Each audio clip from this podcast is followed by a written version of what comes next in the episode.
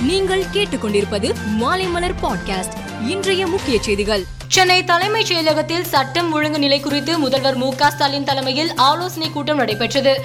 இதில் தலைமைச் செயலாளர் இறையன்பு டிஜிபி சைலேந்திர பாபு சென்னை மாநகர காவல் ஆணையர் சங்கர் ஜிவால் உள்ளிட்டோர் ஆலோசனையில் பங்கேற்றனர்.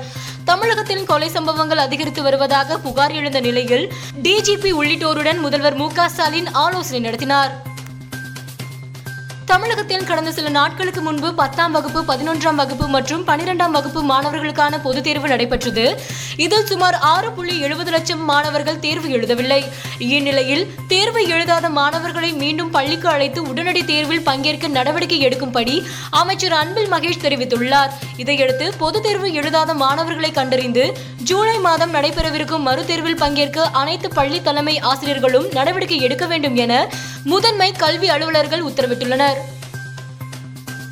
காங்கிரஸ் கட்சியில் அடிமட்டத்திலிருந்து தலைமை வரை மிகப்பெரிய மாற்றங்களை கொண்டு வர வேண்டும் என்று குலாம் நபி ஆசாத் தலைமையில் பல மூத்த தலைவர்கள் வலியுறுத்தி வருகிறார்கள்.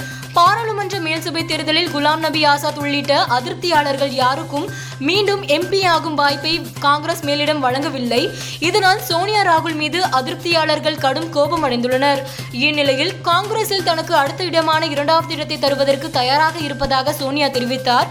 ஆனால் இதை குலாம் நபி ஆசாத் ஏற்கவில்லை என தகவல் வெளியாகியுள்ளது. கொரோனாவை தொடர்ந்து குரங்கு அம்மை நோய் தற்போது உலக நாடுகளை மிரட்டி வருகிறது. ஆப்பிரிக்காவில் முதன் முதலில் தோன்றிய இந்த நோய் தற்போது இந்தியாவிலும் கால் பதித்துள்ளது. இந்த நிலையில் உத்தரப்பிரதேச மாநிலம் காசியாபாத்தை சேர்ந்த ஐந்து வயது சிறுமிக்கு குரங்கு அம்மை நோய் அறிகுறி இருப்பது தெரியவந்தது. சிறுமியின் இரத்த மாதிரிகளின் சோதனை முடிவில் குரங்கு அம்மை நோய் பாதிப்பு உள்ளதா என்பது தெரியவரும் என கூறப்படுகிறது. இலங்கை மத்திய வங்கி கவர்னர் நியமன விவகாரத்தில் தற்போதைய கவர்னர் கலாநிதி நந்தலால் வீரசிங்காவை பதவி நீக்கம் செய்து தனது நண்பரான தினேஷ் வீரக்கொடிக்கு பதவியை வழங்குமாறு பிரதமர் ரணில் விக்ரமசிங்கே அதிபர் கோத்தபய ராஜபக்சேவை சந்தித்து கோரிக்கை விடுத்துள்ளார். இதற்கு கோத்தபய ராஜபக்சே கடும் எதிர்ப்பு தெரிவித்தார். இதனால் ரணில் விக்ரமசிங்கே நிதியமைச்சர் மற்றும் பிரதமர் பதவிகளிலிருந்து விலகுவதாக தெரிவித்தார். கோத்தபய ராஜபக்சே ரணில் விக்ரமசிங்கே இடையே கருத்து வேறுபாடு ஏற்பட்டிருப்பது அதிர்ச்சியை ஏற்படுத்தியுள்ளது.